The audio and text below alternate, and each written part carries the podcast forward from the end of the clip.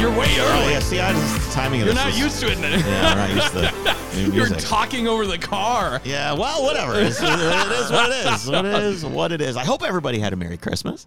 I really do. yeah? Yeah, I hope everybody had a Merry Christmas and enjoyed their time with their family. Um, there's something pretty important coming up that nobody knows. I bet nobody that listens to this podcast right now is going, "That's coming." What's coming? The Dakar. Yes. the Dakar Rally is happening on January Except 3rd. it's not called the Paris Dakar anymore. It's just called the Dakar. I know that's that's habit. That's just habit from us talking about it so much. The Dakar is happening on January third, which, by the way, is my birthday. Um, you can find our addresses on our website if you want to. uh, it's it's going to be a great birthday present. I'm going to be in in California tooling around. but I'm going to try and pay attention to this.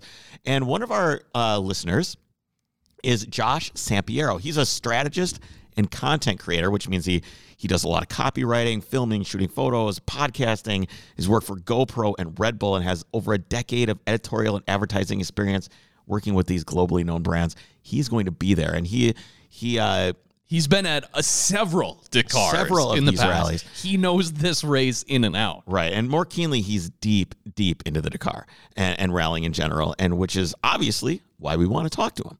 But before we get that, what do you have for us? Yes, since Christmas is right around the corner. Hopefully, wait, no, we just it had. Christmas. With- Christmas oh, is no. past. This Well, I hope you got a petrol box under Yeah, I your hope you tree. did. I hope you 'cause That would have been a great gift. Yes, well- and maybe you could still get one for For New Year's, New Year's, Easter, Petrol whatever. Find a box. reason. It's Birthdays. a, it's a, a monthly subscription made just for the car guy and girl in your life. Every month, they send items, the latest and greatest in the industry, right there to your doorstep.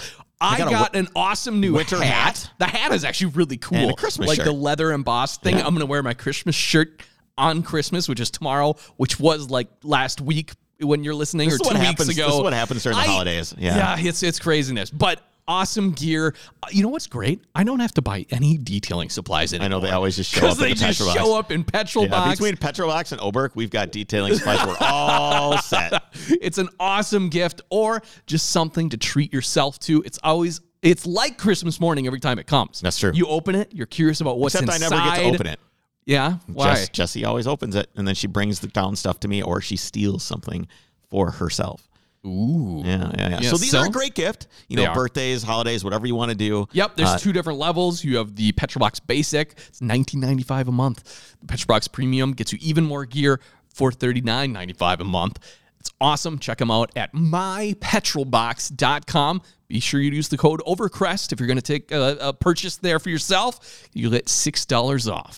All right. You know, I've seen some of the cars that have been on the the Dakar rally in the past, right? You know what they all look like. You know, they're all just monsters. Yeah, for the most part.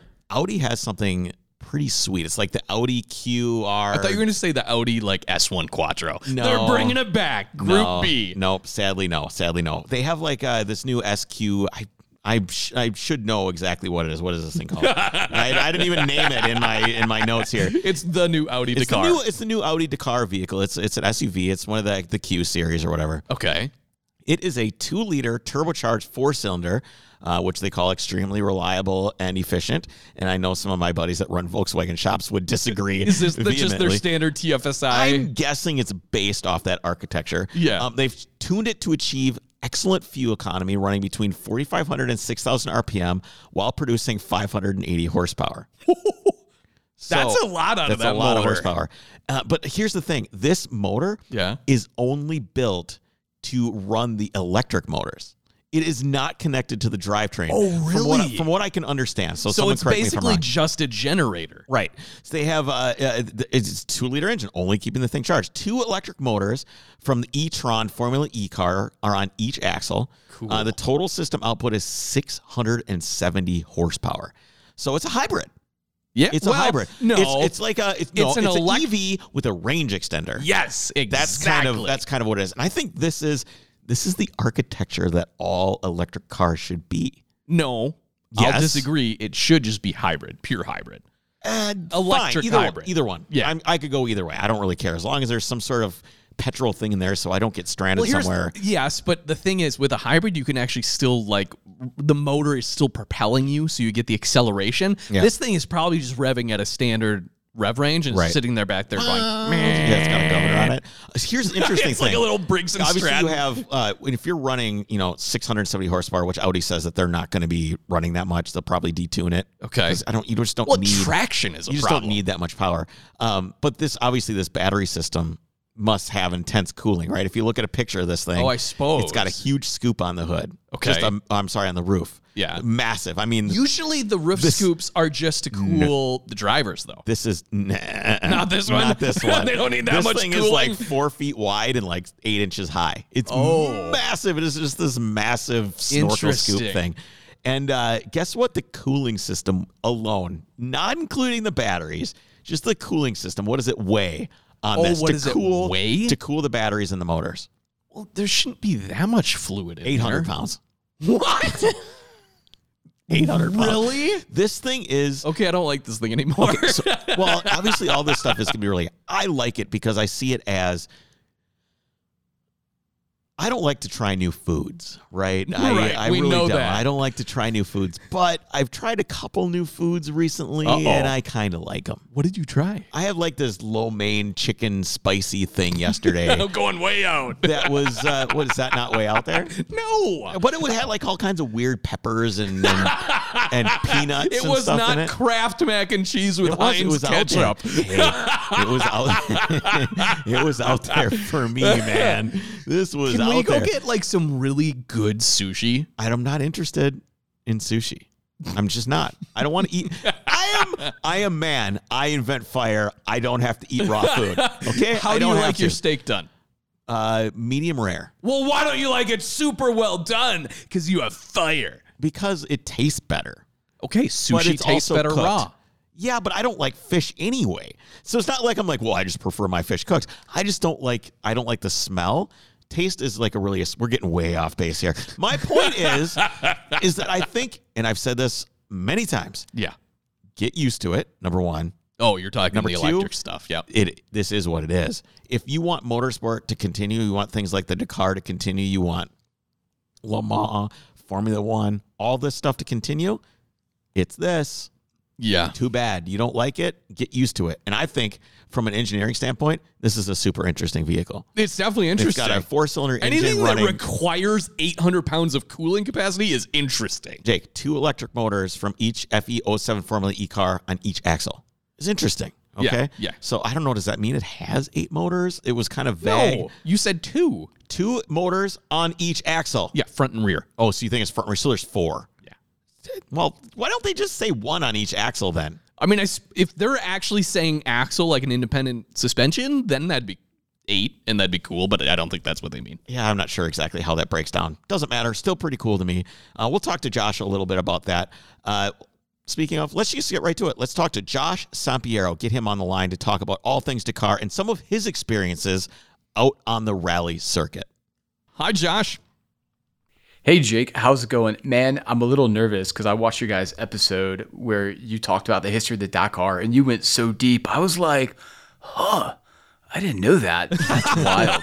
that, that was like that was like pre pre Dakar type stuff where you guys are touching on some of those Yeah. like you know, e, uh, Northern Africa rallies that have just been really lost to the sands of time. And um, yeah, that that was cool. My, my knowledge of the Dakar is super deep when you talk about like the last four years and Sure. Red Bull. But beyond that, I'm like, uh, it's a bunch of French people doing French people things. so Well, I'm glad you enjoyed it. Yeah, that was we did that a couple years ago. I'm Yeah, trying to even remember. We've re-aired that one a couple times because it's it's something that people really really love, and I think what makes it the Dakar interesting now, obviously, it's cool, right? But it wouldn't be as cool without the heritage and the foundation that it that it has to stand on, right? Yeah, absolutely. I mean, like that's one of the wildest things. It's is and it, and it was like a very like organic kind of growth. You know, when these guys did it back then, there was no like massive sponsorship from oil companies or gas companies or Saudi sheiks or Yeah, they didn't have uh, satellite phones strapped to their testicles just in case. You know, it was a little bit different. yeah. I mean, it, back then it, it was it was really really an adventure, and it still is today, just a slightly different kind. Yeah, the entire in the entire world is much harder to have an adventure in. I think, know, as things become safer and easier, it's more difficult day by day to create contrast in your life and and and be scared. People people are like, "Oh, where do I go in the United States? Oh, I'm going to break down." Oh, there's literally nowhere in a car that you can go in the United States unless you're rock crawling somewhere on a mountain that your car would break down and you would die. It just is not going to happen. Yeah, pretty much not. Yeah, I mean, and, and then you can start talking about like the crazy, crazy stuff, like you know, like the polar exploration type stuff, and, people have just been frigging everywhere. Um, and, and now, in like the last, I would say, ten years, we've been everywhere, and we're documenting the hell out of it, man. Like Yeah. every last step, and uh, I, I have to say, when I when I'm going somewhere new, where was I? Where did I go a few a few months ago, and I ended up like, it was like a last minute job. I can't even think of where it was. That's actually a little sad too. But I was like, I didn't do any research. I didn't like check it out. I didn't Google a damn thing. I just landed and was like, all right, let's see what's happening. And I had a I had a lot nicer time doing that than I did otherwise. So that's cool. Yeah, well, it's the old cliche adage of are you there where you are or are you trying to make something so you remember where you were? Yeah, totally. So Totally, totally, totally. when I was looking through your CV, one of the things your your resume, which I always try to get from someone before, so I can have a, a kind of a professional understanding of what it is that they do. Um, that question threw me for a loop, man. I was like, uh, I have a CV. Hold on, I gotta find it. I don't know if I would have one to send you. I I created one a long time ago. Right. I have like, one, but it's I from write stuff. 10 years ago. I'm Jake. I am this tall. I wear I wear Birkenstocks. Blah blah blah. Um, one thing that I I saw in there that I thought was interesting because uh, I'm a storyteller and I'm a writer is you, you say that you're a, you're basically an expert, right? You're an ex, an expert at you know storytelling and communication.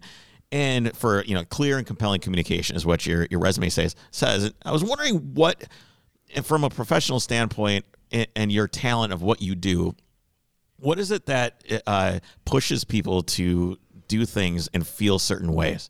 Because if you're working for an advertising agency, which I know you do some of that, and you're working for for Red Bull or, or um, GoPro or any of these other companies that you've worked for, they want you to write something that is going to compel the people that are reading it to do something or feel a certain way. Is there kind of like a trick to that, or is there like a talent that you've discovered along the way? That's nobody's ever asked me that in such explicit terms. I had one guy ask ask ask me ask me once, um, how did you? What makes you an expert? And I said to him, I just am. and I said that, and I felt so ignorant and foolish. Now, to be fair, we were like hiking up a mountain at like a heart pumping speed, and it wasn't really a great moment for me to be super introspective. Um, Lack of oxygen, Yeah, you too. You know, know, when- it's lack of oxygen. Oh, a few words is Oh, better. that will that will make you do some seriously crazy things. Um, I, I have a lack of oxygen Dakar story, which I, we can touch on later. Um, the you know. If you would have got to my LinkedIn page, you would see um, a quote that I've been saying myself a lot to, to, people a lot lately, which is "content killed content." Um, and there's a lot of bad writers out there. And I'm not sure I'm a very good one, but I'm mostly sure I'm not too bad of one. And when when brands like Red Bull or, or whoever I work for, KTM, um, come to me, uh, I think what I actually provide for a lot of those brands is a really good mix of information and inspiration.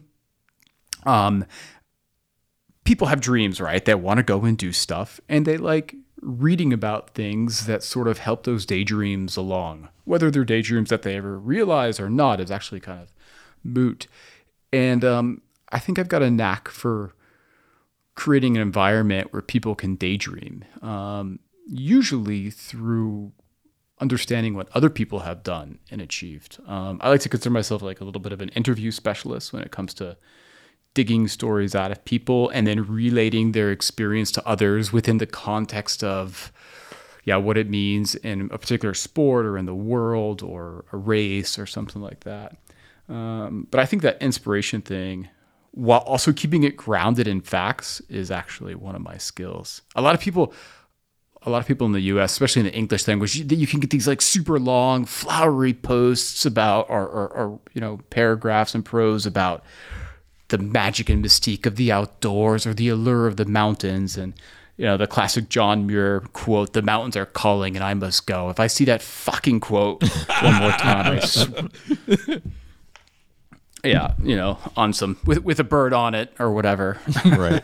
Um, yeah I. I one I thing that I think is really difficult, especially I, and I'm projecting a little bit, is I'm imagining this as hard. Is Mm-hmm. I was taught to always serve the reader, serve the viewer, serve whoever is consuming the content. Right. So whatever you're doing, you, it's important to remember that you're doing it for them. But in, in your Mm-hmm. world, where you're, you might be writing copy for Red Bull or something, you also have to serve um, the the company that hired you. So you're caught in between these these two places where you want to make sure that you're giving something to people um, that's for them, because otherwise they're not going to be interested in it. If they if they feel that they're just being told something, they don't care. They're not going to read it, right? And you all, but you also Mm-hmm. Yeah. want to tie in what you're being paid to write. So you're in this in a little bit more of an interesting place because I write editorial is what I write. So I'm Mm-hmm. always serving the reader in a way where I'm writing something that only they're going to want to speak. I don't have to try and fit these pieces in like you do.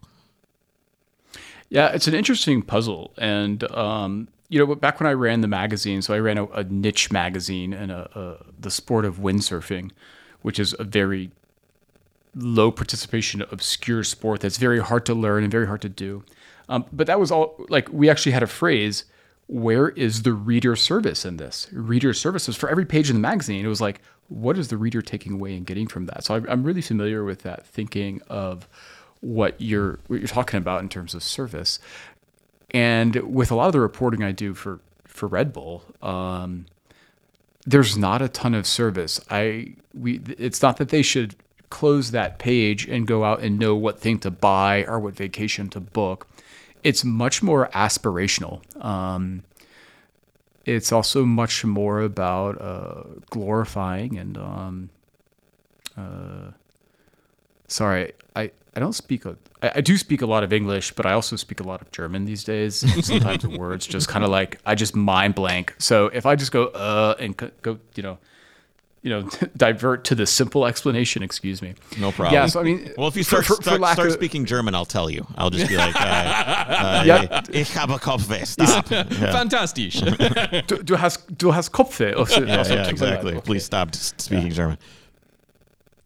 Um, yeah, it, it's it's super it's super aspirational. I would think it's and it's and it's also very much about glorifying and um, amplifying the message and story of the people that Red Bull works with. Um, it's a very at least when it comes to the athletes, it's a very people centric brand. It's a very athlete centric brand. They always say, "Hey, we never talk about Red Bull. Rather, we talk about our athletes." Um, so that's kind of a big thing. But we're we're really diverting into like advertising slash super interior blah blah Red Bull stuff. Well, it's it, in in one way you've got it uh, easy a little bit. It's not like you're trying to sell um, saline solution for contact lenses or something. You're selling it's it's, it's like exciting. hey, Everything that you- might work with the desert, you know, and sand in your true. eyes. That's true. That's a, that's a Oh, good point. absolutely. And you know, so everything that you're doing is kind of passion oriented. And I don't think anybody is. I don't think anybody's born with a passion for anything. I think people have talent for things, right? And then maybe they discover the talent later. Mm-hmm. But passion is something you experience, and and something happens to you, and you gain a passion for things. And if you started out doing the windsurfing stuff, I'm kind of wondering how you got into the rally thing. How, what instilled your passion for rally cars and took you away from, you know, like maybe the the surfing world? Well, it was it was a completely off the uh, off the cuff phone call I got, and basically what happened is uh, I, I didn't try to land in this position. Um, I, I'd been around I'd been around motorsport not motorsports, but yeah, as a, okay. As a college student, I'd owned, I think, I don't know, six or seven motorcycles. I started with a Honda Nighthawk 250, and I picked up a Ninja EX500 and a Suzuki SV650, and blah blah blah. And they're mostly you know like junkyard bikes. So i just you know kind of wrenched around them. So i wasn't like completely unfamiliar with this whole world of engines and motors and motorsports. Um I had had a few friends who were pretty serious into off-roading and stuff like that. Um but then at like 10 years surfing world I had already been doing some stuff for Red Bull and working in that Red Bull constellation. And uh, what happened was they had a multimedia reporter who did Dakar 2017 and they really liked his stuff. It is this was kind of like vlogging was really big back then, and there was like you know, Facebook video was really picking up, and uh, so they were really being quite experimental in what kind of media they were producing. Um, and he had to go do something called the Volvo Ocean Race during the next Dakar, so he was out, and they're like, all right, well we got to find somebody new. Um, and rather than let it all figure it out on the Dakar, which is a really, really tough race, really, really high pace, really high pressure, lots of politics, blah, blah, blah, they said, let's send somebody to this race that nobody really knows about or worries too much about, run by a bunch of Russians and Chinese called the Silkway Rally. And um, That's behind the Dakar, from the Silk, Silk- Road, right? The Silk Road is is a separate thing from that, where all the criminal enterprises happen. Oh, y- y- yes. Okay, um, just checking. Uh, is, is the, the silk uh, the silk but the uh, uh, yeah, yeah because the silk road that's like that's like the name of like the deep web right that's like a deep Yeah, web Right, thing. that's what he's Silk referring But to. it's, all, okay, okay. but it's also all Chinese and Russian. That's all. uh-huh i've never been i have to say but it's Yeah, also haven't like i mean a his- but it's also like a historical thing you know right, I mean, the silk road was like Right. an actual you know trade routes of you know connecting the east and the west and that was like a thing and that is absolutely you know where the race takes its name from to some degree it's an east-west race and so they're like they call somebody they, they're red bull's like we need someone who can sleep in the dirt find a story turn on a gopro uh talk to Check, anyone check, check. Yeah, I can do those things. check, Okay, check, keep- check. And I'm like, I, I, I could do most of that stuff. Although turning on a GoPro at that point was probably like the extent of my camera capabilities. I could manage that. Um, and I, I was, you know, I was a freelance uh, new father who had to keep making money to keep the babies fed. So I'm like, yeah, all right. Sounds One of the things you just, I'm yes, in. I can Not- do that. I'll figure it out. I, I, absolutely. Um, and I, I remember I literally had to I had to Google who Sebastian Loeb was, who's this you know mega mega star in France. I got a funny story about him later if you want to hear. And I had to like Google who this guy was, and Carlos Sainz and Cyril Despres and all, all these you know legends of cross country rally rally racing. I had no idea who they were when I landed and got ready for this race. Um, ding ding ding. Yeah, sorry, that's my computer telling me that the stock market is closed. I don't know. I don't know why that's. Uh, let's just go ahead and mute Wow. that USB. Yeah, sorry about that. I, I I was really impressed. I was like, holy fuck, I'm on like a real like radio talk show here. They've got like sound effects on demand. I was like, well, we do, but that or- one didn't fit. Yeah, yeah, sorry about that. I was like, and then I was trying to figure out. I was like, what what prize did I win? Um, the sounding like an idiot prize? No. Uh, no, I, yeah, quick so- thing. Well, we'll use that as an interjection. Did not knowing who these people are serve you well? Uh, You know, Yes versus and no. everybody like going in and being all starstruck and and angel eyed at these at these big stars. and not knowing who they were serve you? I think in general, yes, it was definitely better. It let me come in with like fresh questions. Not being starstruck is definitely something. I mean, rallies are in general like really down to earth places. You're all just mucking around the dirt anyways. So even though these drivers are like, you know, hotshots, most of them are really, really relaxed on the rally. Some more than others, but yeah. And uh, I'm happy to chat about that.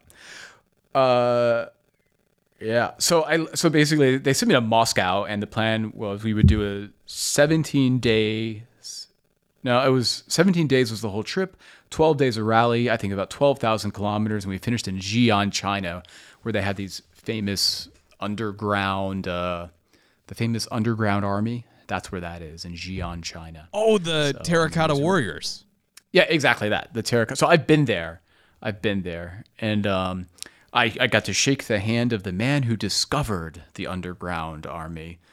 Whether that was actually him or a actor put in place by the Chinese government, I do not know. But I I did get to meet this guy, and it, it is it is a truly a wild thing. It's I mean you're like you're walking into this thing, you're just like holy shit, how many you know how did they put this together? It's it was wild. But yeah. Why So did this, Rally, why did this rally change your life? How did this inspire you to just want to do this all the time?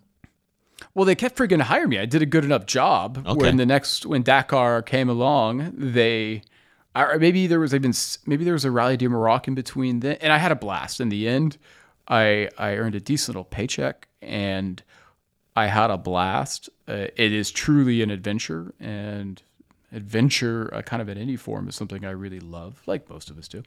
Um, I'm going to kind of imagine. myself- So I got some notes from you about other things that Yeah. you you might want to talk about, and one that really stuck out to me was driving through Kazakhstan, bumpy road, truck on fire, etc. and I don't know. This sounds like a cross Russia kind of thing. Is that come from this story?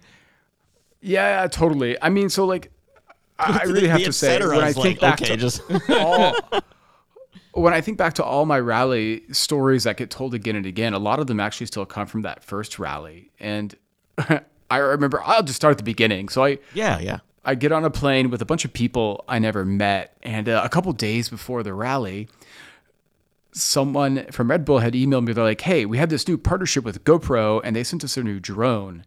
And do you want to take it to the rally?" And I'm like, "Fuck yeah, sure, give me the drone." So we got the drone. I'm pretty excited. I mean, I'm, I, I've had many drones before, but you you got a new do a, a new a new toy, a new flying toy. And so uh, we get to the rally check-in bivouac, which is in the middle of Moscow, right? You know, skyscrapers everywhere, big scary-looking buildings, shit like this, whatever. And it's at some sports stadium where they train Russian athletes using Lord knows what of Russian training techniques. Probably Well, we've all we've all seen Rocky. Okay, we we know. Yeah, exactly. The, the- I mean, like it was fully that vibe. It like straight out of the movie kind of set. You know, like you're really locking, and you know, like you got like the Cyrillic, you know, alphabet everywhere, and it's it's just super foreign feeling and very Soviet industrial communist. Everything is like block building, whatever. Uh, so a couple of the guys are like uh, from the TV from the TV crew are are playing around with another drone. I'm like, oh, I got the new GoPro drone. Let's make friends and like yeah. let's check this thing out. So we so we all kind of gathered around to look at the new GoPro drone because it was a new toy, and this thing is massive. I don't know if you've ever seen that GoPro drone, and um, we kind of followed the directions. We're being very responsible. You know, okay, kind of went through the checklist. Everything's good. It's all calibrated or whatever, and the thing gets up in the sky and I'm like, man, this thing is like not following the inputs of the controls. It's like it's kind of like the drone is drunk. What's happening here? All right, It's Russian. What do you expect? yeah, we're, well, the drone was GoPro, but we were in Russia, and then the motherfucking thing. Excuse me, I cursed too much. Then the thing, just out of nowhere, climbs up. Climbs up and I'm like hitting down, down, down. I had a home button. I'm like, hitting return home. And I, I hit the guy next to me. I'm like, I'm like, look, it's not doing it. It's just going away. And then it gets up to the top and it just pauses. And then just full speed straight off into the middle of Moscow, never to be seen again. I got no idea what happened to this thing. And I'm in Russia, mind you. You know, like this this drone just goes and hopefully doesn't hurt anybody or crash into the side of a building. Or maybe it just keeps flying until it runs out of batteries. Maybe it flew straight to the Kremlin. I got no clue. it was gone. The KGB like- think you're some type of spy, you know. That probably explains the truck on fire later. yeah yeah so uh, that was like my first i think you know 24 hours in russia i just drop in and drop a drone into the hands of the russian intel or something like this we get the rally underway and the first bivouac is a um, abandoned uh, not abandoned but let's say a uh, decommissioned Russian military airbase. Um, a lot of a lot of rally bivouacs, like where you sort of stage, you know, each where you stage each stage, or it's kind of like set up camp or paddocks or workshops or canteens or whatever. They tend to take place on old airports or military bases where there's an airstrip, because you have a lot of concrete, Yep. so that uh, support trucks can sort of park their thing. It's easy to organize. You have controlled entrances and exits. You probably have a helipad. Um, if you're if they're transporting stuff by plane, they have a plane runway. So a lot of you spend a lot of time at old airports, especially in Russia. Um, and yeah, and it was of course so it, the thing is just littered with all these like decommissioned World War II or Cold War era uh, airplanes just rusting to pieces. And uh, that was the first place I pitched my tent. It was under the wing of one of these things, and um, yeah, we just uh, we just kept rallying. Just started rallying. Um, What are we driving? um, we were in a. I'm gonna have to. So most of my transport during that rally was in an old Russian military helicopter that had these like double wing doors out the ass. Like it's really wild. I gotta like. I'd have to like look up what the name of this thing is. Um, and when I was on the when I was driving, I would hop in with a guy named Luc Alphand, who's a legend himself, a French ski racer turned rally driver turned rally commentator, and his buddy, and they had an old Toyota pickup. These are like super super rich dudes, and they're just driving his buddy's old Toyota pickup. Um, and what we would do when I would join those guys, we would be the first people to open the stage. So stages are made usually months, months in advance. Um, but then, you know, this 300 kilometer stage through farms and trails and wilderness or whatever changes since they made that road book, right? So you have to pre-open it. Someone's got to go check and make sure that like, okay, is that danger three still there? Or is there a new danger three 300 meters down the road where, you know, someone's going to kill yourself if they don't add a note to the road book? Um, The answer is Yes, probably we would. always yes. in general, yes. Um, there, uh, there's not too many, too many massive, massive changes to the road book. Like it would have to be like a major, like new presence of a danger three, um, to make to to warrant a change, and then that would get announced back to the drivers. They put a note in, okay, mile 237 point or kilometer 237.5, danger three, whatever it is, blah blah blah blah blah. Yeah, first the first time I actually ever went out with the guys on stage. Um, a Kamaz truck tried to pass and ignored a danger note when they did that and rolled over like fully in the ditch, four wheels in the air. Like and it, I don't know if you know the trucks that race in the Dakar and these big rallies. I mean, they're massive, Yep. super huge, giant things. And um, so there's just you know we're just cruising along, we go around a corner, and then there's one of these trucks just completely turned over in a ditch, and I jump out, and the video is still somewhere on YouTube, and uh, and watch as these guys kind of rig up a winch system to yank this thing out. Whole thing takes about half an hour, and the guys literally just pull it out, yank it up, gets on its wheels, rolls away, keeps racing. You know, like full over. That's that. You think of like I watch all the the Russian videos on YouTube where it's just some dude with like holes in his coat, dirt under his fingernails, just getting everything done somehow. They're they're gonna figure it out. They're always gonna figure it out whether things something's Well, upside down. in usually the he's driving some like Soviet era Lada as well. yeah, made with spoon, melted God. down spoons. Yeah. we we had a we had a a, a new Lada for this year's Silkway rally. Uh and it broke down like every day. What was wrong with that thing? Apparently everything. It was a Lada. Yeah, it was a Lada. And I remember we got there. I knew nothing about them. We just and like the, the organization gave us cars. Um, they you know they sort of organized a driver and cars, and uh, I kind of looked. I'm like, all right, I think it's all right. You know, whatever. It's got some, it's got some space for our shit. It's got racks on it, so we can you know load up the top. Clearly, a, an off-road-ish looking vehicle. And the fucking thing broke down in like two hours. I Did you have to draw straws? Did everybody else get like a G wagon? You know the Russians, and, then you ended up with a No, lot they of. had, no, no, they had like a fleet of these things and like a fleet of drivers to drive them. And like half the drivers were really excited to be there, and the other half had no desire at all to be there. You know, like they, they were employed by some tourism agency uh, that had maybe struck a deal with the rally. And normally, like a lot of the a lot of these jobs are taken over by volunteers. You know, see if people really care about the sport or they want to go on an adventure. They're super happy to be there. Maybe they bring their own vehicle.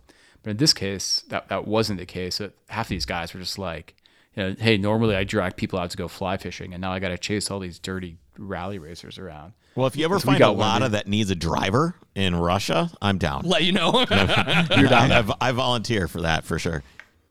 I, I, I truly and firmly believe you guys would be excellent rally uh, driver support drivers. So uh, that that job is actually pretty tough to fill. In that, or, or rather, tough to get because a, a, lot of people are raise their hand for that. Believe me. Yeah, absolutely. Um, but uh, I will I will definitely keep that in mind. What is just be fun to have around actually. So. How did you end up going from doing this this fun rally? Because this is this sounds like a gentleman's rally, right?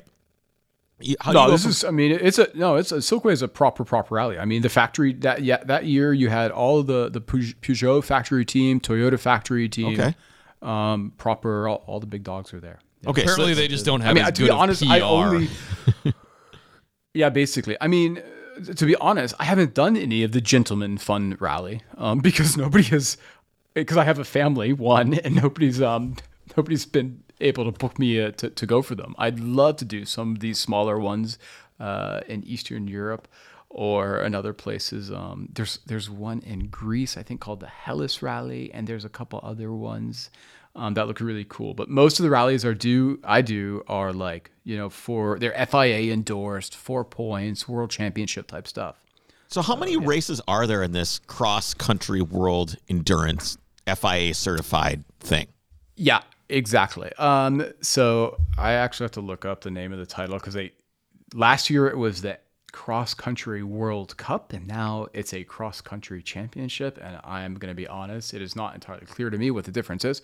um, but so the, the, the big rallies are um, Rally du Maroc, Abu Dhabi Desert Challenge, um, Kazakhstan Rally, uh, Hail uh, Baja Hail, which is in Saudi Arabia, um, and then Dakar Rally. Those would and, be the big ones. And Dakar and is, is, new to the to that, right? I mean, that's just been added. Correct. So last year the World Cup was all those races, but not Dakar. And then this year, this new championship starts with Dakar, and then concludes with Abu Dhabi Desert Challenge. How could this entire event exist without the Dakar? How how it seems like I mean that is the it's the epic one, right? It's a great yeah, and I still personally, if anybody from the FIA is listening, why are we starting with the Dakar instead of finishing with it? it yeah, that was sense. my. Th- it's, it's a race wow. that it's a race that everybody cares about, and like that's how we kick the season off instead of finish it. It's quite. Have they not heard of foreplay? Hello. yeah. French things, man. French things. Yeah, Sorry, they, I got a bunch of French friends. But. they go straight for the dessert. Apparently, that's, uh, that's kind of what it's all about. It, literally, yeah, totally. Makes why no sense to me. The, no why is it the most epic one? You know, why should it be last? What is it about the Dakar, the, the Paris Dakar, that makes it worthy of being the last race in the whole thing? Even though um, it's not. It's the the it's it's the history. And it's it is it is the the history and simply the importance that the entire community um, places on that race and the attention it get, it gets worldwide which which in turn elevates the stakes it elevates the competition it elevates the effort all of that. It's it is the most important race in the discipline. Um, it really inspired the discipline. I think the discipline existed to some degree before, but this race really defines it. Um, it's the race that matters. So, how would you compare it to something like uh, the 24 Hours of Le Mans, which is another endurance race that's kind of held at the pinnacle of on-road racing? Totally. Um, I would say the Dakar is. They're both incredibly hard. The Dakar is not quite as hard, but for basically 12 times as long. I mean, in general, some of this, it's not uncommon for the guys to spend 8, 10, 12 hours a day in the car between the liaison and the special stage. And a good three to seven of, of those hours could be, you know, off road at speed, which is incredibly physically taxing not to mention they're navigating. And that's the thing with Rally Raid. And so in case in case people who are listening don't know how Rally Raid works, they don't have a GPS, they don't have a map, they have a road book, and they're they're at a start line, and the road book says go 400 meters and bear slightly right, and after 300 meters, uh, hook Over a left around a big rock. Yeah, just like and, and, and so on for like up to 500 kilometers. You and you never see a map that gives you per- perspective of where the finish line is.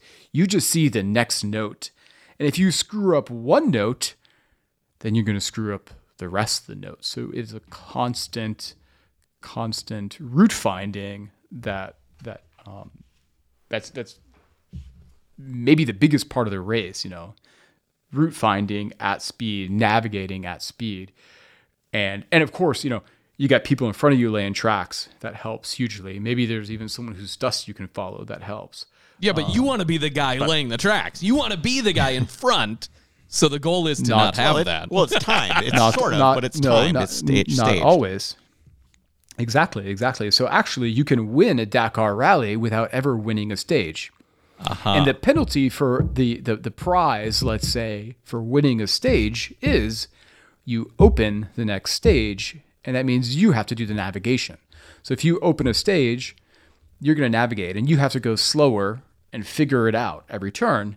Whereas the guy behind you who sees your tracks, he's going to gain a minute on you every 100 kilometers or 200 kilometers, he'll gain a minute. And the guy behind him, he's gaining two minutes. And then so they're all chomping at you from behind. Um, so it's a bit of a strategy where you don't want to win every single stage per se. Um, on the other hand, you also want to, you know, finish the stages as quickly as possible because it's a it's a stage rally, it's a timed rally. So it's Chris and really, I have it- never it gets done- quite strategic. Yeah, Chris and I have never done any sort of like competitive rally together. I want to, but I have a feeling you wouldn't have the patience to like strategize, Chris. You'd just be like, hammer down all the time, keep going. I won't slow down. I well, that's just you only have that perspective because I can drive forever. That's the only reason you have that perspective. what you're talking about is yourself. But that's a good, the one. that's a that's a great rally skill, let me tell you. yeah, he, Jake has You're right. called me I'm the, the, one Iron that Man. doesn't have the the I can, I can just drive. I can just drive Yeah. and drive and drive. Yeah. You know, it doesn't matter. 12, 14, 16 hours. It's not a big deal. I can just do it. I don't for some reason I don't get tired. I just I just go. But you're the one that's not patient. I could do it. I could be patient. I could figure it out. I can plan. No problem. So Don't worry then I me. should be doing the driving and you should be doing the navigating then. Yeah, well, I disagree with both of those statements. But um, so, what are some of the biggest challenges that a driver is going to encounter uh, on this race? I'm just looking at a map. I mean, I'm looking at a map of just like Africa and France and Paris and stuff, and I'm looking at like Morocco and Algeria and and uh, Marita- Mauritania. I don't, I've never even heard of Mauritania. Uh, clearly, you've got to drive across it. yeah. Yeah. so, what what what I are mean- some of the challenges going across this continent? I mean, uh, ju- just to interject, since since the terrorist attack of 2008, Yeah, it's- no longer race in It's Africa. in South America. Um, Oh my gosh. Okay. no, no, no, okay. no, no, no, no, no, no, no, no, no, no, no. You're you're you're two years uh you're two years too late. oh, well, now where is 2008? it? 2008. Uh, I think was it eight? Yeah, that's right. Terrorist attack, very sad. Um, I believe three or four members of the pre-scouting team, the reconnaissance team, were killed, and there was uh, terrorist threats made to the rally organizers. Like, canned it. It's the only time the thing has been canceled. They moved to South America. We did 10 years in South America. They had some incredibly epic races. I was there for the last two of those, and in the last two years, we've been in Saudi Arabia, That's right. Okay. which is uh, a stunningly beautiful place. People think Saudi, they think sand and oil rigs, and there is that. There's also completely wild scenery that you would not believe exists in Saudi Arabia. It's it's really stunning. Yeah, when I think of Saudi Arabia, I think of giant pearl towers, and then I see dudes on with Toyotas drifting with their feet on the ground, hanging out of the car. That's when I doing thi- like the two wheel thing. yeah, doing the, That's what I think when I think of car culture in Saudi Arabia or supercars. But you're saying it's it's uh, it, it's beautiful as well. Yeah. Now it's it's worth looking up. I mean, check out if you check out some of the footage from the last two rallies in Saudi. I mean, there's some incredible incredible terrain. You know, very 3D, like lots of mountains, lots of like big plateaus, steps, ravines, all this kind of stuff. You know, it's not all dunes. Even though rally raid is very much about racing in the dunes and desert racing, you know, there's also a lot of other stuff too. So it's from what point to what Uh, point now? This year we start in Jeddah. No, no, excuse me. We we fly into Jeddah, and that's where sort of like the rally headquarters will be for scrutineering and all that yada yada. We liaison to Hayil, which is uh, northeast, and the race starts really in Hayil. A couple of days to Riyadh, capital city, and then some big loops down into the empty quarter. Um, so that's big dunes heading towards like Dubai, Abu Dhabi. Um, classic big dune desert racing, and then we loop back to Jeddah and All right. finish in Jeddah, which is sort of like the coastal city of Saudi. Yeah. Hey, So we're really it- hoping that we see some new countries soon because that's always one of the appeals of the Dakar is that like you Right. go country to country. Um, but Corona has made that incredibly difficult. So um, it's it's all in Saudi right now. Yeah. Yeah, the world is an increasingly difficult place to have fun in, for sure. Uh, for, Yeah. for sure. So this must be an like just monumental task logistically to put this race together. What goes into you know getting everything dialed in to get everybody out there and do this? Um, poof. From what angle do you want to answer the question? I don't know, just, our, it just our- like a our television basically. team, or well, uh, to give you an idea of uh, of what kind of logistics operation this is. Um, so I think there's a thousand people racing. So that's co-drivers and drivers and co-drivers, and then motorcycles. So there's a thousand racers. So imagine that for each of the and half of those are probably you know factory teams and or you know proper operations. Uh, so for each racer, you've got maybe two or three mechanics, a logistics guy, team principal, team heads, yada yada yada. So I mean, basically, there's like three to maybe five thousand people on the bivouac, which is basically a giant moving city that gets set up every day. And um, they actually have two of these bivouacs with like two canteens, two cafeterias, two medical tents setups, two offices, two race controls things. And they leapfrog from bivouac to bivouac. So you go and you build this like it's kind of like Burning Man, right? They like show up, there's nothing, and then Right. like the next day, boom, there's a friggin' city there, made out of tents with less drugs, um, and And more clothing. well, Although, if you're Thank thinking from a marketing perspective, I mean, if you want more people, There to, you go. Nah, nah. I, I would tell you, you do not want to see your average mechanic. I don't care what team they're working for. Let's just be glad that there's plenty of there's more clothing than your average. well, surely there's some all-female Um, teams out there in today's day and age. there are increasing number of female drivers. Um, all female teams is really a rarity. I don't think there's. I can think of a couple of teams that have female mechanics, but it's really not many. Uh, not there's. I mean, I, I would say like the male to female ratio on the bivouac is probably about eight to one male to female. Not good. Not good at all. So the so I as, mean- a, as a content creator that's you know going out there and doing this stuff, uh, it's got to be hard to keep up. Like how do you how do you cover this event? How do you move from place to place? You know how do you hunt down the uh, the great content? It must be nearly impossible.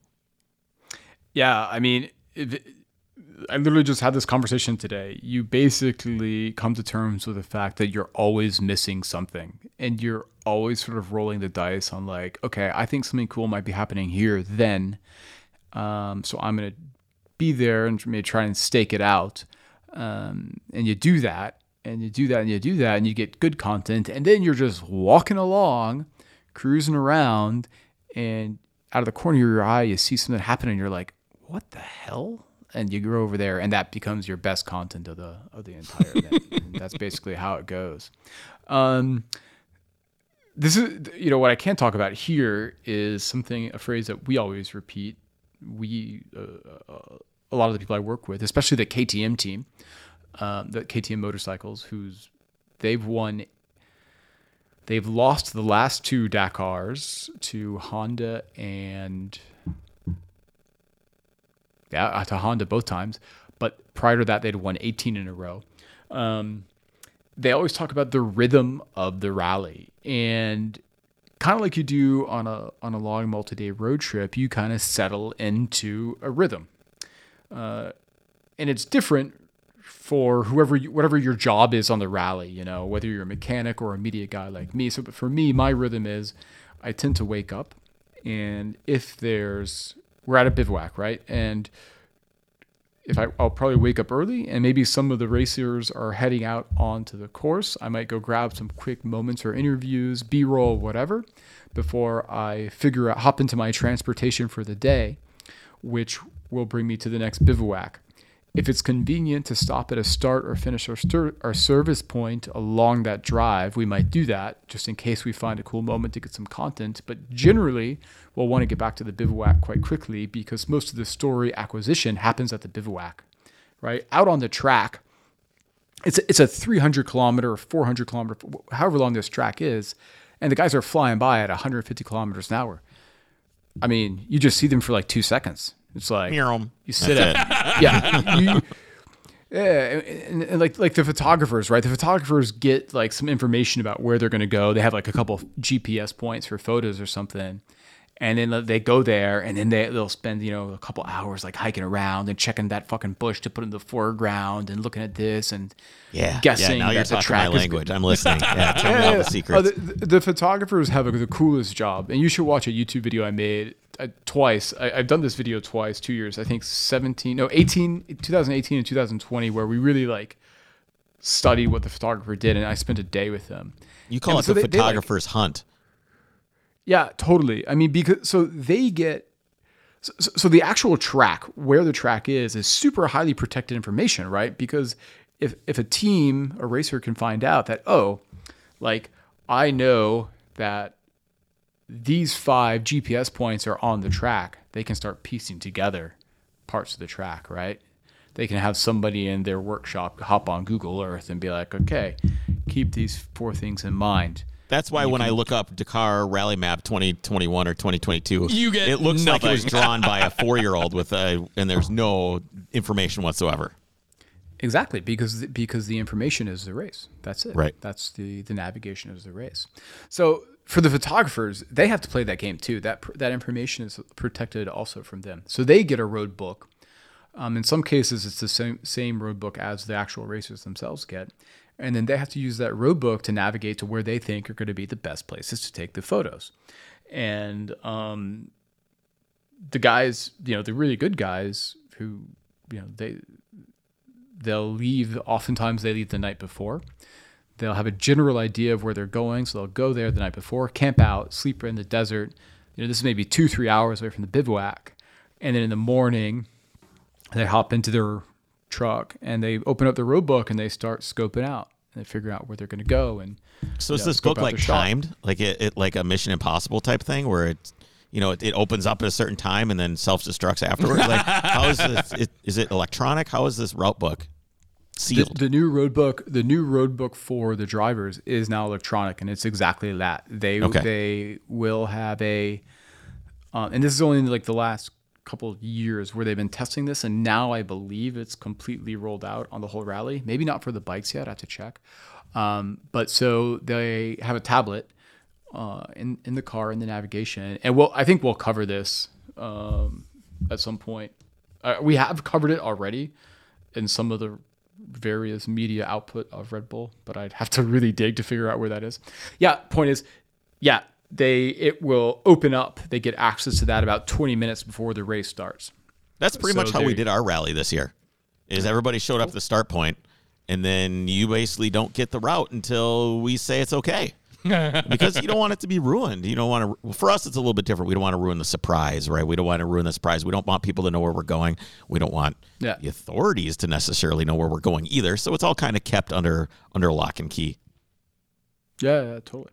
So these Well, photographers imagine- are just in a tent, just out in the middle of the desert, hoping they're in the general vicinity of where something cool might happen. No, uh, I wouldn't say like hoping they're in the general vicinity. Like there's like the the organization will give them a GPS point, be like, okay, you camp here, and in the morning you'll get another set of GPS points. Okay. and that will take you to this point on a road book which you already have and then from there you can follow the road book notes to go on to the actual racetrack itself i mean they're so just they're they're on the same is what you're racetrack saying. It's just like a, it's like a, just Yeah, like a kind giant of. treasure map. yeah it's cool it's super fun i mean it, it's a total brain game too you know and like until you get it wrong and you're being you know paid a day rate of a thousand bucks a day or whatever to get the fucking incredible photos and you can't because you are in the wrong spot, and then you're like, "Fuck, Oops. I gotta." Yeah, exactly. Figure out the right spot. Well, there's always Photoshop. You can always Photoshop the cars out in the desert if you. just to take a picture of each car and then a couple dunes Yeah, and yeah. just ah. and to figure out, Yeah, make it's- it, mainly put it together. So this stuff has got to be really hard on their gear. I just imagine all the sand and the cameras and, and drones, everything. Not good. hold on, hold on. Let me see if Yeah. I can. Keep asking me questions while I'm looking on my phone here. I'll send you a picture of. Uh, this wasn't even from a. Up, see all. Hold on. It's only gonna take like two seconds. I'm already. No, there. that's okay. Right there. Oh yeah, hold on. Okay. Are, are you are you guys both sitting in the same room? If I Yes. send this are. to you via, can I send it via WhatsApp or iMessage? What's Just better? send it to my iMessage. Just send it to my phone. Okay, all right here. So this wasn't at a rally, but this was at a test, and this was a uh, a brand new camera sent directly from Canon to my friend Martin, who'd had it for about twelve hours. Is it gonna go? Go. Oh my God! And so what? what so what happened? happened was what happened to this Just thing? dis- and dude, dude, that's like that's like that's like that's like ten thousand dollars of camera right there. You're looking at ten thousand dollars right there for that body and lens. And, and what so happened just was to explain everybody what we're looking at, it looks like a like a 1D series that is Yeah. destroyed, literally destroyed, no longer probably yeah not functional. We're gonna go with not functional, just destroyed. How did this happen? Eh. Oh my goodness. well, this is much to his embarrassment. Um, what happened was we were at a, we're at a test for uh, I think for Toyota. Yeah, we're we were at a, no no no Mini. We were at a Mini test. No, I don't even remember. We're we're at a freaking test for a factory team in Poland, and uh, we realized that we were parked uh, on the side of a test track in a way that when they turn, we were parked in the outside of the turn, right? So you always have to think of like where you're taking your photos from or where you're parking your own car, your support vehicle. Where And are the rocks going to be thrown at you from, basically? Yeah, or if they come in too hot, where are they going to, you know, how are they going to exit their intended path? I'm, oh, I'm, Right. I'm not even joking, too. You know, I mean, you Yeah. really have to think about that. And I've seen some stupid shit happen. Yeah, we've Um, all seen Group B where everybody gets run over. Yeah, we've seen it. Exactly. Exactly. And so we we were kind of like, uh, we're not really parked in a good spot. Ah, they're coming. We got to move. Okay, come on, move with the car, move the car, move the car. So we he hops in the our our our service truck, quickly moves it and gets out to go get his shot. He's like, "Hey, where's my camera?" And I'm like, "I don't know." and he's looking, he's looking, he's like, "Fuck!" and, and- and I'm like, "You ran over your camera, didn't you?" And he's like, "God damn it, yeah." Anyways, Oh, man, this was bad Oh, though. no. That was bad. That was Well, I bad. just And even he- just not even that, but just the the elements have to be hard on everything. yes, yes. people. Um, I mean, where do you go to the bathroom out here? Even you're in the middle of the desert. I guess the entire world is your bathroom at that point. Well, it's your litter box, basically. No, yeah. okay, funny story number 17 coming up in a minute. I mean, so on the Dakar itself, I mean, like that, that like big 5,000 people city, like you have porta potties, you have real toilets, you have toilet trailers, you have shower trailers.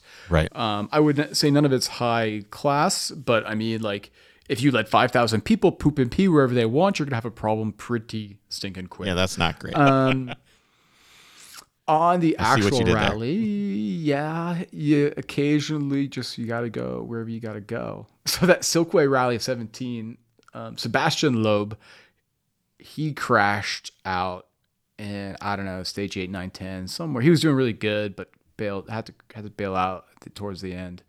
And uh, his co-driver is a really funny guy, and his name is Daniel Elena and he's kind of like this, you know, minor celebrity in France. Uh, I think he endorses like a champagne or a, no, no, no. Um, what is that French drink that they do? Uh, licorice tasting kind of thing. Do you know what I'm talking about? oh, absinthe. yeah, but there's like a milder version that they call it. I have no it's idea. not quite like absinthe, like where that like you know like uh, You say licorice, and I just think Jägermeister, but that's clearly not French. No, no, no, no. Whatever.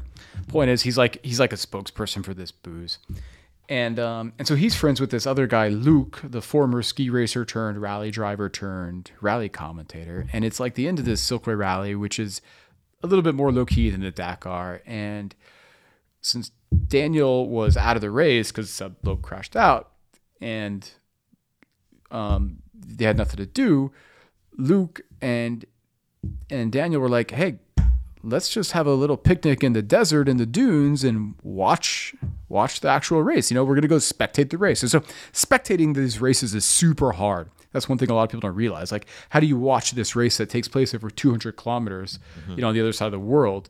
It's very rare It's to like go the out and be of like, NASCAR. yeah, uh, literally, literally, and, and and this is also one reason I think it's struggled to find traction in America. Is it's you know you you just can't see this thing. You just get a few snippets of TV programming shot from a helicopter. Um, so occasionally, you know, when you get a chance to go spectate, you do, and so. And the guys are, and Luc is like, "You want to come with?" And I'm like, "Fuck yeah, man! We're gonna go out and drive around the dunes, and it'll be super cool." And heck yeah! And now this was like day ten of the rally, and by day ten of any rally in a foreign country, it is not uncommon to have accumulated some digestive issues by that point in time. Well, I'm imagining you you are just- not eating at you know the regular foods that you're used to. Yeah, and just you know, different water, different gut bacteria, who knows, whatever. You just kind of whatever, you just live with it. And I'm gonna tell you, there's a bunch of things in my backpack, and one of those things in my backpack is toilet paper because you never know when the urge is gonna hit you. So, point is, we get out, we drive out to the rocks. We've been driving like three or four hours just to get to somewhere where we can see the race. And uh, we get there, we park the car on the dune. You know, you park it, you park it pointing down because you you know, you always want to exit by going downhill. And it looks super rad. I think the sun was kind of coming up. You see the car very aggressively, the truck look angling down the dune, and the guys kind of go and find a spot to like hang out and wait for some of the racers to come by. And I'm like, I gotta take a fucking shit bad. no big deal, right? I grab my toilet paper and I kind of they're on one side of our truck, maybe I don't know, 100 meters away, not a little bit less, and I just kind of you know get in this shadow or uh, behind the truck and uh, kind of and there's it's just sand dunes, right? There's nothing. There's no trees. There's nothing. Just sand dunes. I just kind of like put one hand back against a dune and dig my heels in and get down to business. And except as I did this, a little gust of wind knocked the toilet paper over, and it just started rolling down the dune. Fuck. So I- I'm sitting there, you know, having just, you know, expelled the contents of my guts into the sand. The toilet paper's just running away. So I just start fucking crab walking down the dune, trying to like catch this thing. Catch this thing, and it's the toilet paper's just fl- and it's windy. You know, the desert's just going and going and going. I'm like, I don't want to get like poop all over my clothes because they're the only clothes I got. And sure enough, I have to like cra- you know, crab walk out from behind the truck.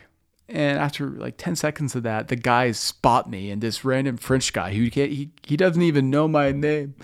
And he sees this and he just loses it. And he's pointing and just laughing and go, mierda, mierda, I don't know. Just like shit in random ass languages. and so, I mean, like, what are they going to do? Help me? No. And so I finally got a hold of it. I wiped my ass. No way, no way. I'm gonna watch you crab walk all the way down to the bottom.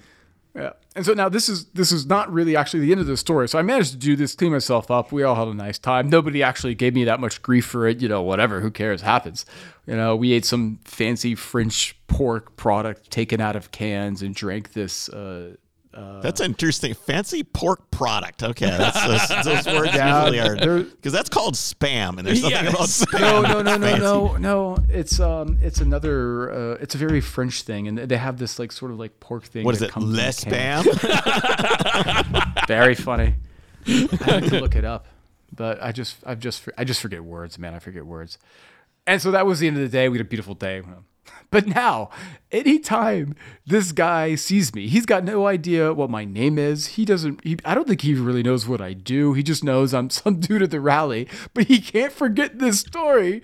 And he just sees me and he goes, ah, ah, ah, you with the shit in the toilet paper. this is like five years now later, this, you know, this rally co-driver. And that's it. I'm just the guy with the shit in the toilet paper to this dude. Well, you could be known as well, maybe not. I was gonna say you could be known as worse things, but that's. I mean, that's. So if you're gonna That be would- notorious about something, at least it's funny. and and thank God it was only this dude. And I, I don't know. I don't think he shared the story to too many people. But I, I would have loved to have seen a good one, photo of the silhouette of the car and you. just just crab walking down the dune, man. Oh, and just toilet paper just somehow rolling. just just beautiful. I'm imagining it just black. It's just the silhouette of a man alone in nature. Would have, would have been really, really good. So you talk about this this this race being notoriously hard to watch, and I think you're right. And even and um, the American market races, is notoriously hard to tap to get anyone to do anything. I can't even get people to click a link on Instagram, let alone get them to turn on their television to watch something. Uh, why do you think it's so hard? Is it just that you can't see everything all at once, or what's the deal? Well, it's super complicated um, to understand in terms of like, you know, I would say it's comparable to like F1 and to like understand like who's actually winning at this point in time and how and why, you know, because they don't, you know, and, and there's very little like head to head racing where like two guys leave a start line at the same time and are battling for a finish at the same time. It's timed stage racing. Um, it always takes place in super far away places at super weird times of day for American audiences, um, with drivers with French names that they've never heard of. You know, we had Robby Robby Gordon has made a few attempts, um, but other than him, we haven't had like a really big American racing name. Does Ford or Chevy take- or anybody like make a go at this as a factory think team? they had I think they had some factory teams like back in like the late '80s, early '90s. That would bear some research, but now that I, I don't. Right now, no, definitely not right now. I don't. we think need Rivian any to step up. This seems like a Rivian. That would be so There you go. cool. Well, that would- that would be super rad. The, uh, this year, one of the interesting stories is is that Audi has entered a. I'm gonna be Yeah, we careful talked how about I that thing a little bit before we had you on in our in our intro. It's uh, Yeah, and that, so- that thing's incredible. It really truly Yeah. is.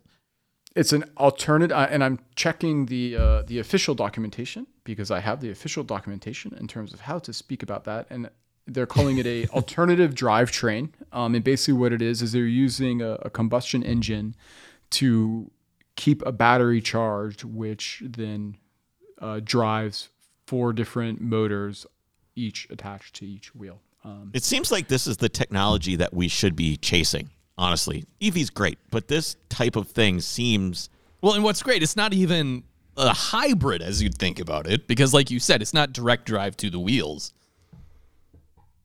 Correct. It's yeah. It, it- I mean, the, the wheels are driven by electric engines. The only reason the combustion engine is on there is because they can't solve the battery weight problem to do 700 kilometers on a single charge at high performance levels. it's unlikely that that will ever happen at high performance levels. Regular car, sure, no problem, but flat out, nah, that's a, that's pushing it. Yeah. I don't know. I'm really curious to see. Um, they brought in, so Audi has brought in um, the team principal from X Raid, who's a guy named Sven Quandt. Um, and he is like a super impressive guy. And I really like this guy. He, they, so Mini has won like the last two Dakars. They have a, you know, a history in the race and he really knows how to run a team from a logistical and technological um, and strategic standpoint. And so they're, I mean, they're really making a serious bid at it. And, uh, we're really curious to see how the car car does. And I was unfortunately I didn't get to join them for the test because there was other races happening during the tests, and so they sent me to the races rather than to testing. Um, but I heard from some of my buddies who were on the on the tests that the car was damn impressive in tests. So yeah, Yeah, it looks cool too. I, I I see a lot of this stuff and I can't relate with it. It's just even this thing's a little bit unrelatable, just in the way that it looks, but it definitely looks uh, looks the bit. It looks aggressive. It looks mean. We'll see. We'll see how it does. I wish Audi the best of luck. I hope it has a ton of success because I like the drivetrain concept a lot. I think it's really cool. yeah. Now it's super cool. It's super interesting, and I like you know, you know, if racing has always been about bringing R and D, you know, out Yeah. into the real world, not of the lab, and and to really harsh environments, and this is one. Um, it's cool to see them do that, and it it's a risk to do that R and D out there. You know, it's a super super harsh environment on a very public stage. So I'm I'm cool. I think it's cool to see that happen, and I'm super Yeah, because they could fail. They, I mean, they could really go down in a flaming fireball of embarrassment with something like this. I do not think this will happen. Not I- not with Audi. not with Audi. I mean, they're I'm there's really no- No, but there's- there's obviously to risk. s- I, I there is there is risk. It is a it is a they are taking a um, untested car into a harsh environment. Simple as that. We're really I'm really curious to see how it goes. So this uh, this race starts on the third. Um, this episode comes out on the thirtieth. So that's in just a few Okay. days as everybody's listening to us. The race starts. Oh How man, can you guys people- are. Go ahead. No, no, no. I yeah, I was, I'm just sitting here two days before Christmas and realizing in three days I'm hopping on a plane to fly to Saudi. I, I think I, now I leave on the 27th. Yeah, yeah. That, I mean- that is. It's it's soon, man. You, you better get on the ball, man. It's it's it's happening. Where can people find out where if they want to watch? And I think everybody should give it a shot. You know, taking a look and seeing if they can follow this. I think it would be interesting. Where can people do that?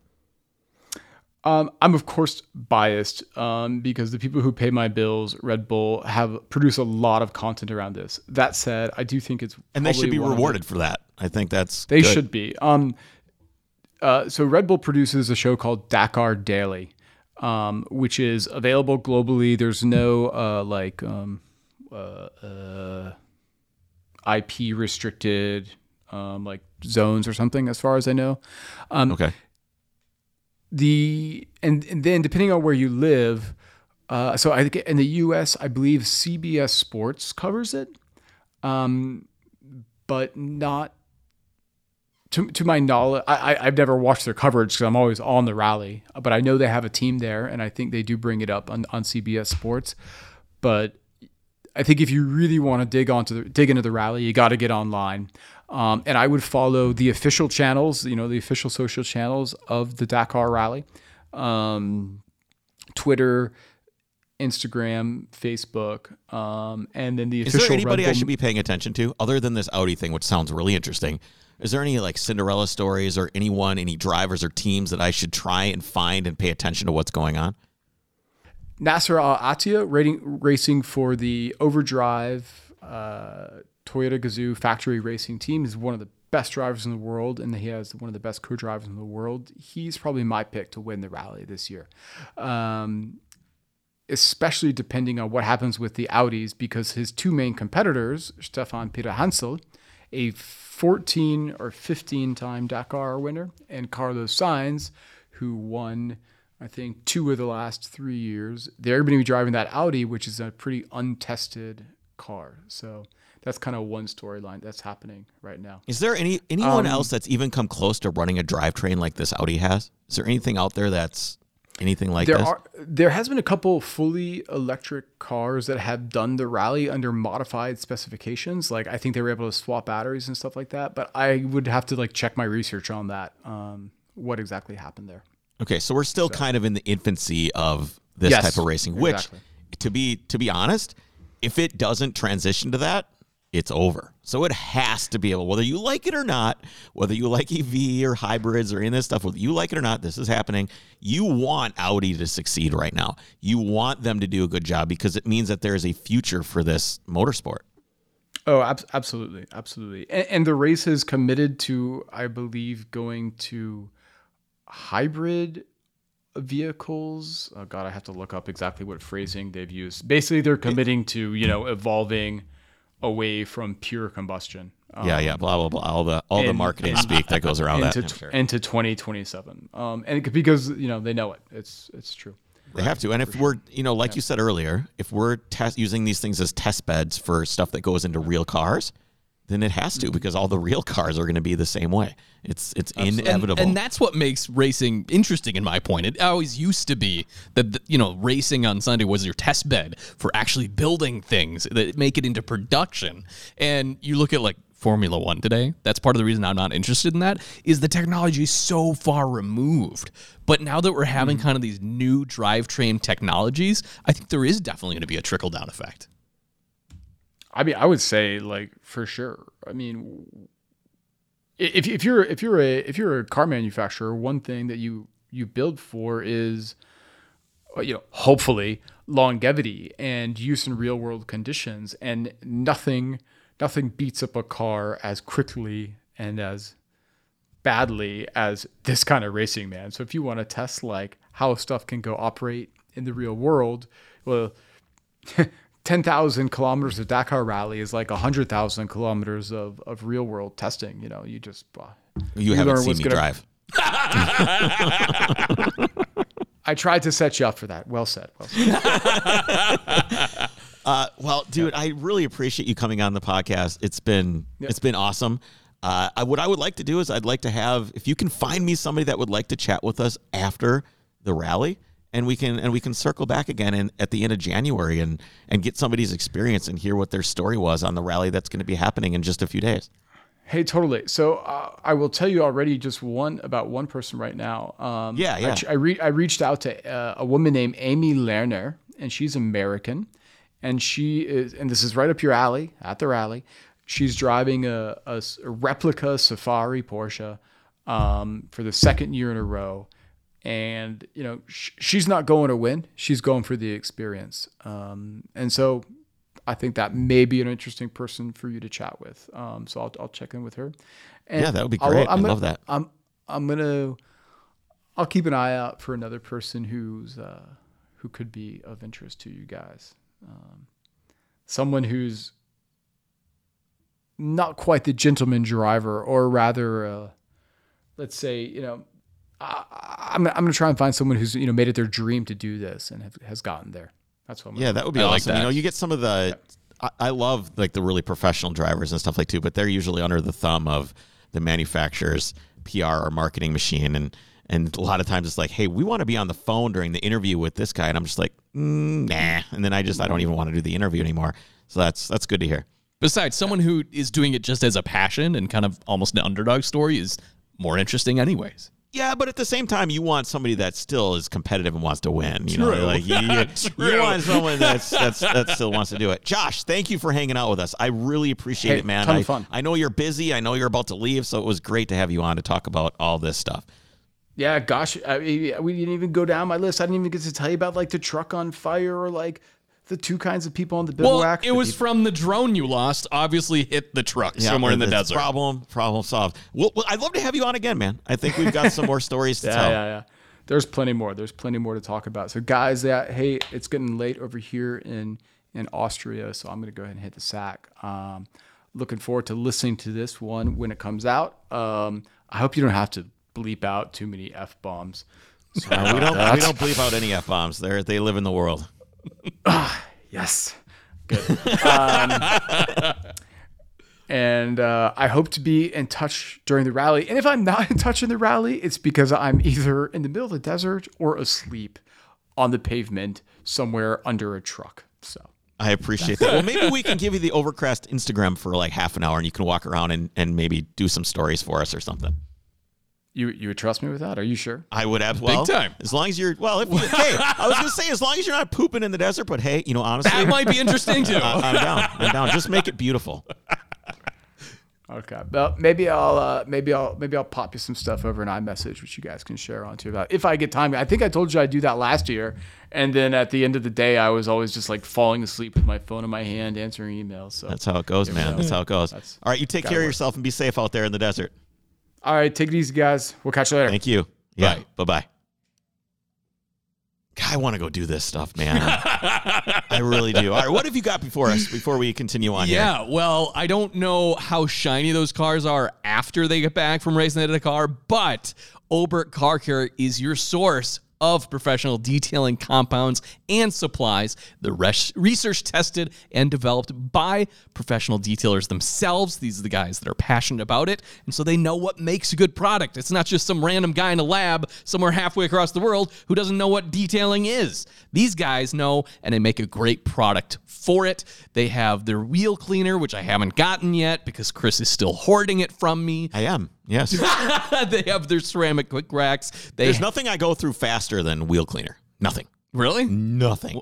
You don't other do, than water. Do you do tire shine? A little bit. Yeah. A very small amount. Itty bitty. Just an itty bitty amount. I like the matte tire shine. Oh, there you go. And of course, they also have their two-step detailing compound where you have the cut and buff has its own pads that comes with it in the kit. It's an awesome setup. You can find it over at oberkcarcare.com, detailedimage.com, and carsupplieswarehouse.com. Be sure to use the code OVERCREST anywhere you're checking out because that gets you 20% off your next order. So what makes you think that I am going to be the impatient driver that just wants to I just, just don't see you being very strategically aware of It's that. strategic- You don't see me like planning like a rally, like putting it together Yeah, and no, having that a doesn't sound anything it doesn't like sound you. like me, No. like putting a rally No. together and planning everything and getting people together and making a team. and like, that's, that's nothing I would ever do. I think it's more just personality wise. I could see you being like on the ragged edge, and there's the guy right in front of you. You're like, yeah, I'm gonna get him. I'm gonna get him. I'm gonna get him. And I'm gonna say, no, Chris, we don't want to be first next time. And you're like,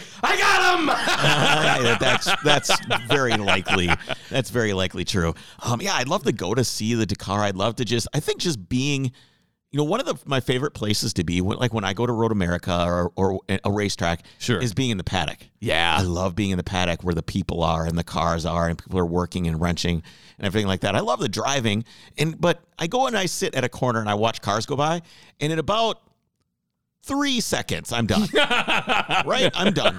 I, I, I'm done. I'm, it's just not interesting. Like if someone was to make an excellent passing move, I'd go, "Oh, that was cool." All right, now, do you want to go get food? yeah. Like, because I just I really love being around so the you people. turn into me, basically. Oh, uh, yes, a little bit. And like Josh said, the stories happen in the paddock. That's where you hear the stories. That's where the stories are told. Maybe that's why I like to be there. I'm not sure. Well, I hope everybody had a, a very happy Christmas, and I hope everybody has a very It's not Christmas yet, Chris. well. It, It's Christmas, Eve. No, Christmas already happened for everybody that's listening to this, Jake. When when is this coming out? This is coming out in a couple weeks, just before the oh my Dakar Rally. goodness. Yeah, so- Okay. so everybody already had I- I hope you got everything you wanted for I hope Christmas. you had everything you wanted for Christmas. I actually gave you my favorite tool for Christmas. I, Yeah. hope, I hope you've tried that out over the last couple of weeks and had, and, and had fun. Now that we're talking in the past, future, whatever, uh, we're time traveling. This is this is basically uh, my favorite movie. What is it with with uh, Inception? Interstellar? We are incepting and and interstellaring all at the same time. Um, Just all of the Christopher just all, Nolan. all of the thing. Hope everybody has a happy new year. If anybody's out in California, I'm going to be there for like almost two weeks at the beginning of January. You should look me well, up. that's where you're going. That's where I'm going. I'm going to go out with my wife. We're going to drive the car around and maybe I find some things and explore around a little bit. Should be it should be a good time. Um, that's all we've got time for today. I think next time we've got a history story from Jake. Yep. And he sent me a teaser today, uh-huh. which didn't even come through. So I, I that's even better uh, than you said. Hey, I'm sending you something, and then nothing ever happened. I so did I see I got the little like red mark next to it, and I was like, uh, I'm too busy. Whatever. Well, we look forward to hearing that from you next week. That's it, guys. We'll see you then.